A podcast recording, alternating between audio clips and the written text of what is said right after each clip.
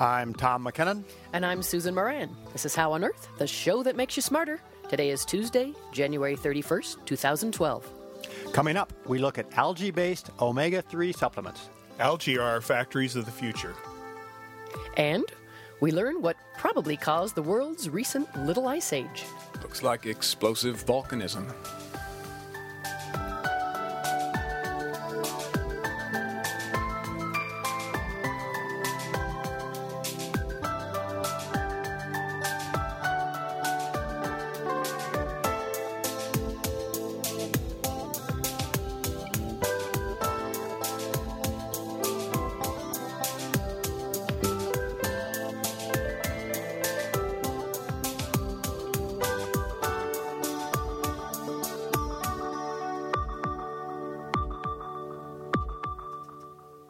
We begin with a look at some recent news in science. If you haven't had a bowl of cereal or a latte this morning, this news might make you want to drink milk soon, unless you're lactose intolerant or congested with a cold like I am. Pouring yourself at least one glass of milk each day can improve your bone and cardiovascular health with its essential nutrients, including calcium and vitamin D. That's been known for a long time. But new research suggests that drinking at least 8 ounces a day of milk also improves your mental performance and might stave off mental decline as you age. Researchers at the University of Maine put more than 900 men and women ages 23 to 98 through a series of brain tests. Those included visual, spatial, verbal, and working memory tests. The researchers then tracked how much milk the participants consumed. And here's what happened. Adults with higher intakes of milk and milk products scored significantly higher on memory and other brain function tests than those who drank little to no milk. Milk drinkers were 5 times less likely to fail the test compared to non-milk drinkers. Those who consumed the most milk earned the highest scores for all 8 outcomes. The benefits persisted even after controlling for other factors that can affect brain health, such as cardiovascular health and other lifestyle and diet factors. The study was recently published in the International Dairy Journal. While climate change may be pushing certain Arctic species out, it seems to be laying down a welcome mat for the killer whale. Arctic sea ice is melting as temperatures rise. Killer whales are migrating north to hunt in these now open waters, and in some cases even colonize them. But these orcas may be throwing off the ecological balance by threatening both prey species and the Inuit hunters that depend on them. Researchers from the University of Manitoba observed killer whale hunts in the Arctic to determine what animals they were hunting and how they killed them. They supplemented this scientific data with traditional ecological knowledge by conducting interviews with hunters and elders from 11 Inuit communities. They found that unlike the fish diet that most non-migratory killer whales enjoy, the migrating orcas preferred marine mammals, such as seals, narwhals, and even other species of whale. The Inuit described the whale's diet in simple terms. Orcas eat whatever they can catch. The killer whale is a top predator in any marine ecosystem. As its hunting territory expands north, its impact on local ecosystems continues to grow. Some prey species have learned to hide or flee from the orcas, but the local people cannot necessarily adapt so easily. The local and scientific communities hope their collaboration in this study will lead to a better understanding of the killer whale's impact on these ecosystems, as well as improved conservation of Arctic species. The results were published in the journal Aquatic Biosystems this week. And on this day in 1958, the United States entered the space age by launching the first successful orbiting satellite, Explorer 1, 4 months after the Soviets launched Sputnik. Explorer 1 measured cosmic radiation and led to the discovery of the Van Allen Radiation Belt. Do you think your office mate is just one step away from being a Neanderthal? Well, new research published yesterday can predict just how quickly that evolutionary transition might take. The short answer is a very long time. The researchers predicted that a mouse to elephant size change would take at least 24 million generations. Alastair Evans at Monash University in Melbourne, Australia, led a team of 20 biologists and paleontologists who studied evolution in the fossil record. Among the researchers' findings, becoming smaller is much faster than becoming larger. So becoming a pygmy elephant from a full-size model is 10 times faster than a sheep to elephant transition. And sea mammals evolve at about twice the rate of their terrestrial brethren. The researchers hypothesized that getting smaller has evolutionary advantages because small animals reproduce faster and need less food. Thus, dwarf versions of mammals are often found in island environments. The study was published in the Proceedings of the National Academy of Sciences.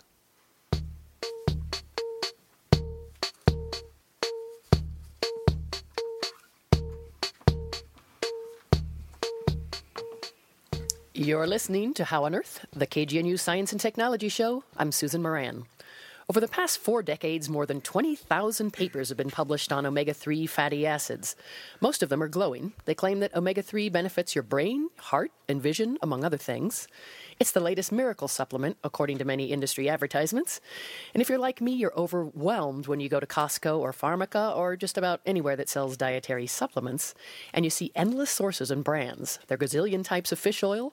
More recently, Antarctic krill oil capsules are fighting for shelf space. And then there are vegetarian sources, such as algae. Each source may have its own environmental, nutritional, and economic benefit or downside. Bill Barclay is a microbial ecologist. He's in the studio with us to discuss algae-based omega-3. He's the site manager for DSM Nutritional Research Center in Boulder. And he's microbial ecologist, has more than 30 years experience with this or so.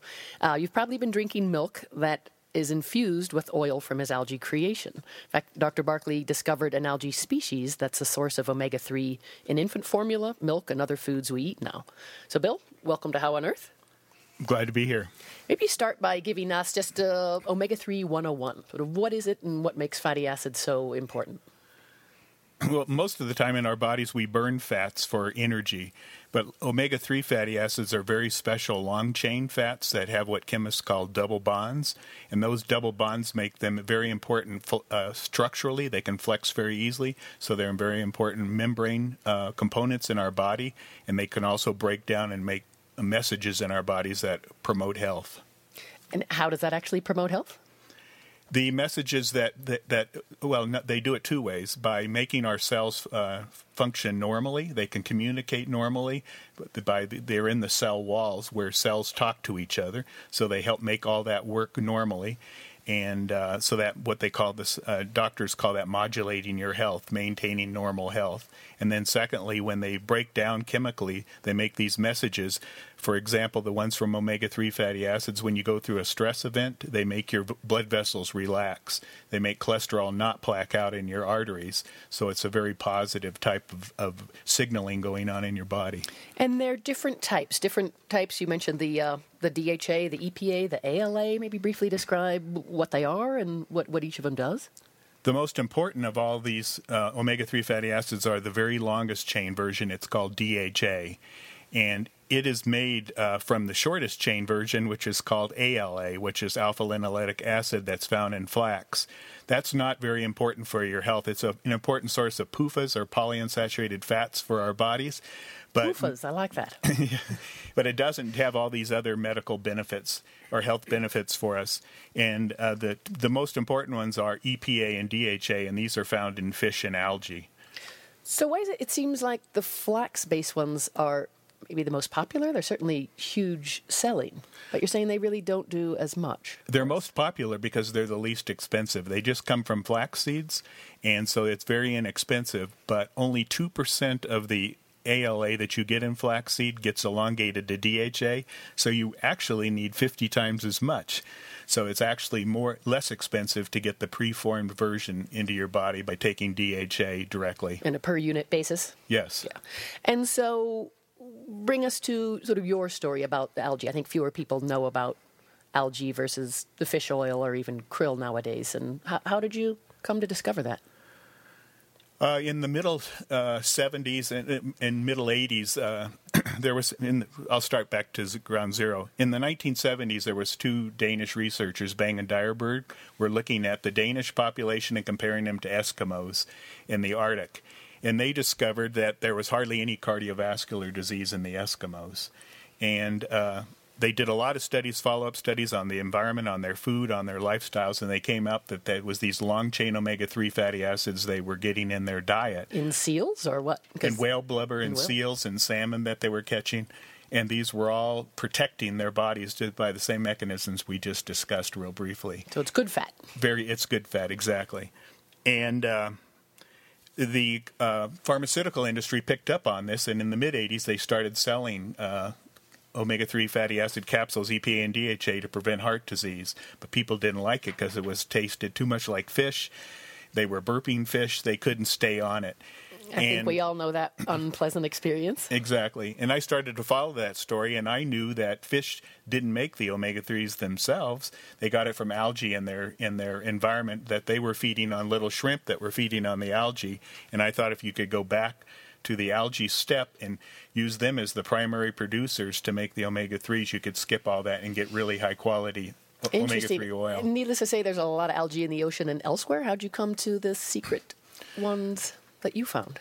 Well, I had been working for 10 or 15 years before that on algae as sources of various compounds, and I knew how I wanted to produce these. We needed to do them food grade, and I wanted to grow them in the dark instead of, everybody knows the algae grow in the light using CO2 and light to make sugar, and that's how they get their little life cycle started. I wanted to skip that step, grow them in the dark, and just feed them sugar so we could make this food grade and very high quality. Just so like foie gras, you're stuffing them? No, not like foie gras, but we would just have a lot of control. You could do it sterilely, and that's what everybody wants, clean, really high-quality foods. And we could grow them in the dark and do this. And so I came up with a special method of going out into the environment and looking for just those strains that could grow in the dark and make very high amounts of omega-3 fatty acids and do it very quickly at high temperatures. And I was successful in doing that. And now you guys at DSM are doing this in huge fermenters? Yes, we grow them in stainless steel tanks that are about 5 stories tall and 12 stories in diameter, or 12 feet in diameter, and we just feed them corn syrup, and they're able to reproduce and grow extremely fast. And they're happy? They are very happy. And describe some of the products that this is in. I know I've seen it in Horizon Milk, and obviously have drank it. And well, the oil that's extracted from the algae has about 40% DHA by weight in the oil. And that can be used directly, like with Horizon Dairy. It's added to their milk products. It's added to yogurt in a dry powdered form. We have a special way of making a powdered form. You can put this in bread and in cereals and other forms of food like that. And it's tasteless. It's tasteless. You promise? Yes. And just briefly, how does it differ from fish, krill, anchovy, shrimp, or squid, I guess, the different kinds of oil in terms of the nutritional benefit? There was two ways. The main way is it has the algae form has the highest DHA concentration, and we knew from looking at the research from 20 to 30 years that DHA was the most important molecule, so we wanted an algae that made DHA. The second is it's in triglyceride form, so it's very easily to be used and incorporated in food products like salad dressings, like in food. And everybody, when you make a food, you generally use some source of oil like butter, so you can just substitute this oil for that. Mm-hmm. The krill forms have a lot of phospholipids in them. It's another type of fat, and they try to make a claim that it's more bioavailable because of that. But most bioavailable meaning that when you consume it, that it is absorbed into your body. Right. And they make claims that it's more bioavailable than the algae form, but most of the studies that have been done show that that's not true. And also, talk a little bit about the international recommendations or the guidelines. How much should we be taking, according to who? Well, there's recommendations for this because everybody recognizes now that this is a nutrient that's been missing from our diet for the last 100 years. When we commercialized food, putting chickens into cages and cattle into feedlots, we accidentally took this source of omega-3s out of our diets. So now everybody wants to get it back, and they can go back historically and look at when we evolved, we got maybe 400 to 600 milligrams of omega-3s per day. There was a ratio of about 4 omega-6 fatty acids to every omega-3 fatty acids that we ate in our diet. And they can do calculations now, and they can show from studies, those types of studies and health benefit studies, that somewhere between 200 and 600 milligrams per day is a very good dose for maintaining your health. And final question, so if we have a serving or two of fish a week, wouldn't that be enough? It is, but not everybody likes eating fish that often. And the other way, getting it in your milk and a lot of variety of food products, is a lot easier way to do it. Well, thanks so much. Appreciate you coming to this show. Hopefully we'll continue on the topic. That was Bill Barclay of DSM in Boulder. Thank you for inviting me.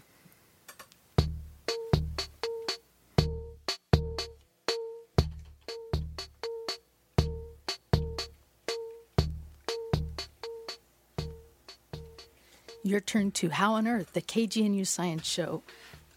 I'm Shelley Schlender. And here on Earth, shortly after the Middle Ages, something strange happened. Suddenly, the entire world got a little cooler. And then it hung on. The cooling lasted over 500 years, all the way to the 1800s. Those 5 cool centuries are known as the Little Ice Age. How it happened has been a mystery that modern climate scientists have worked hard to figure out, and one that they've argued about. Now, a University of Colorado Boulder-led study appears to have finally solved the mystery. Here to tell us more is the lead author on that study, CU Boulder professor Gifford Miller. Welcome, Gifford. Thanks. Pleasure to be here. Well, and it's a pleasure to have you here. And Gifford Miller, you've spent a long time and a lot of time in very cold places. Well, I've spent the better part of 40 summers in the Canadian Arctic, but in the summer it's not so cold. In the summer it's not so cold. Well, on Baffin Island, that island that's about the size of, about the size of California, sandwiched there between Greenland and the northern part of Canada. It's cold there, isn't it? Yeah, but in the summer it's rarely below freezing, so that's not so cold. Now, how does that place go into the fact that we now have some better answers about what caused that Little Ice Age?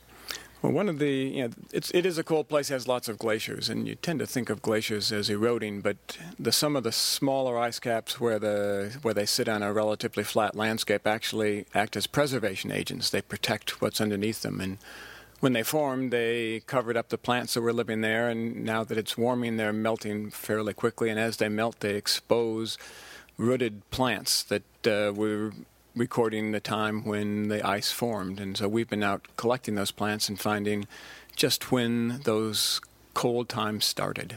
Isn't that ironic that here in this time of warming of the planet is when you're finding the answers about a recent cooling of the planet? It is a little backwards, but it's, and in fact, it's a short term, because in many of these little ice caps, they're gone now, and once they're gone, that record is forever lost. So it's a fleeting moment where you can actually capture the moment that all of this happened. Yeah, before it gets so hot that they're gone, we can find out when it was last cold. Well, there are many theories, hotly contested theories, about what caused that Little Ice Age. What were some of the most popular ones? Yeah, for a long time, the Little Ice Age has a rich historical record and a long geological record, and it's the coldest perturbation in the last 8,000 years. So people have tried to explain it for a long time, and there's no consensus. And it has to be in some way the changes in the sun's strength, changes in volcanism, changes in natural variability. There's even a suggestion that when population decreases occurred with serious plagues, that changed the greenhouse gases. So there's a number of factors people have used. Now, Gifford Miller, in all of this, people did say that explosive volcanoes must be part of it. Is that correct? Yes. Explosive volcanism has long been known as a way that the planet would be cooled, and Pinatubo is a classic example of that. And there were some volcanic explosions that happened just before the Little Ice Age began?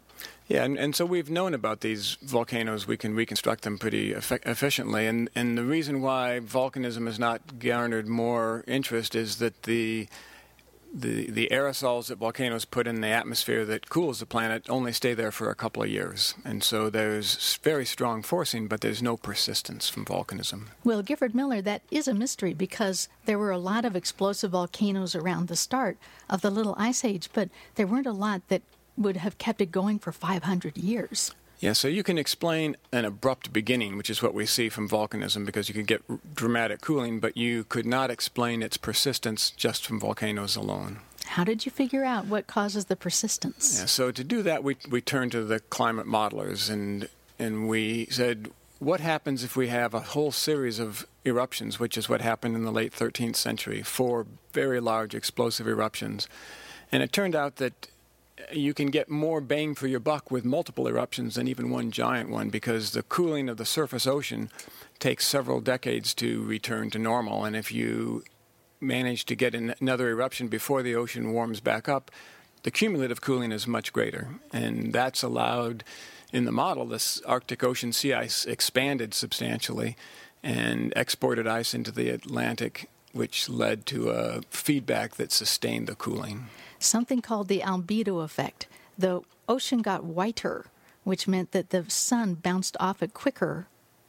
Yeah, so the planet was more reflective, but the even larger impact was the influence on the North Atlantic Ocean, that the ice that was exported from the Arctic Ocean didn't melt until it got out into the central North Atlantic, and that changed the salinity so that the water didn't mix as efficiently, and the water then that went up to the Arctic was cooler and allowed the ice to stay in its expanded state. Well, that's a lot of sleuthing and detective work that your whole group has done. Could we perhaps explode a lot of volcanoes right now so that we got a cooler Earth again? Yeah, so this, which is often referred to as geoengineering, is like perpetual volcanism.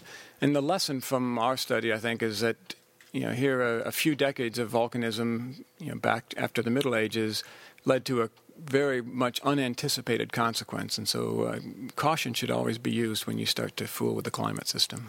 You mean that you would not be one to say go and sprinkle a lot of dust into the air just to make another little ice age, because who knows what the feedbacks might be? Yeah, the climate system is a complex beast, and until we understand it better, it would not be wise to try to alter it ourselves. Would you rather have us do something supposedly simpler, which is to reduce our greenhouse gases and try to be more efficient in our energy?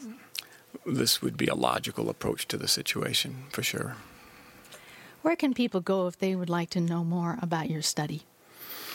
Well, the paper itself was published in the journal Geophysical Research Letters, which is set for scientists, but there's been some pretty good write-ups on the various climate blogs and national networks that give a more readily digested version of the implications of that paper. Okay, so if people Google your name, Gifford Miller and Little Ice Age, they're bound to find out more about this. They'll probably find a link that takes them somewhere. Well, thank you again for joining us, Gifford Miller, a scientist at CU Boulder who's just uncovered an answer to the mystery of what caused the Little Ice Age. Thanks for having me.